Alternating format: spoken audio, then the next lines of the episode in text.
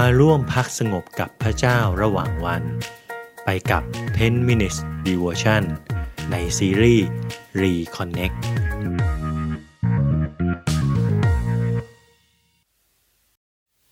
แบบฝึกหัดวันที่สองของการอธิษฐานคร่ำควร วันที่สองการคร่ำควรส่วนตัว การคร่ำควรส่วนตัวจากการคร่ำควรของชุมชน เพราะปัญหาของบุคคลก็ต่างจากปัญหาของชุมชนครับ มันเป็นเรื่องส่วนตัวเช่น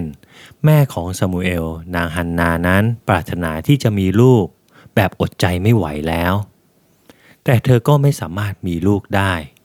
นี่เป็นความปรารถนาส่วนลึกของเธอ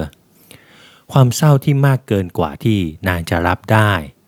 และชีวิตที่ดูเหมือนแบกรับไม่ไหว ทุกๆปีนางก็ไปกับสามีและครอบครัวใหญ่ ที่ชิโร ก็ไปเพื่อนนมัสการและถวายเครื่องบูชาให้แก่องค์พระผู้เป็นเจ้า แต่เราก็เห็นว่านางฮันนานั้นก็ไม่มีสันติสุขในหัวใจเลย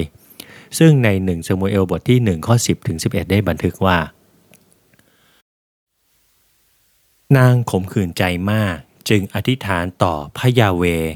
และร้องไห้อย่างหนัก นางบนไว้ว่า ข้าแต่พระยาเวจอมทัพ ถ้าพระองค์จะทอดพระเนตรความทุกข์ใจของผู้รับใช้ของพระองค์จริง ๆ ขอทรงระลึกถึงข้าพระองค์ และไม่ทรงลืมผู้รับใช้ของพระองค์ แต่จะประทานบุตรชายแก่ผู้รับใช้ของพระองค์สักคน แล้วข้าพระองค์จะถวายเขาแด่พระยาเว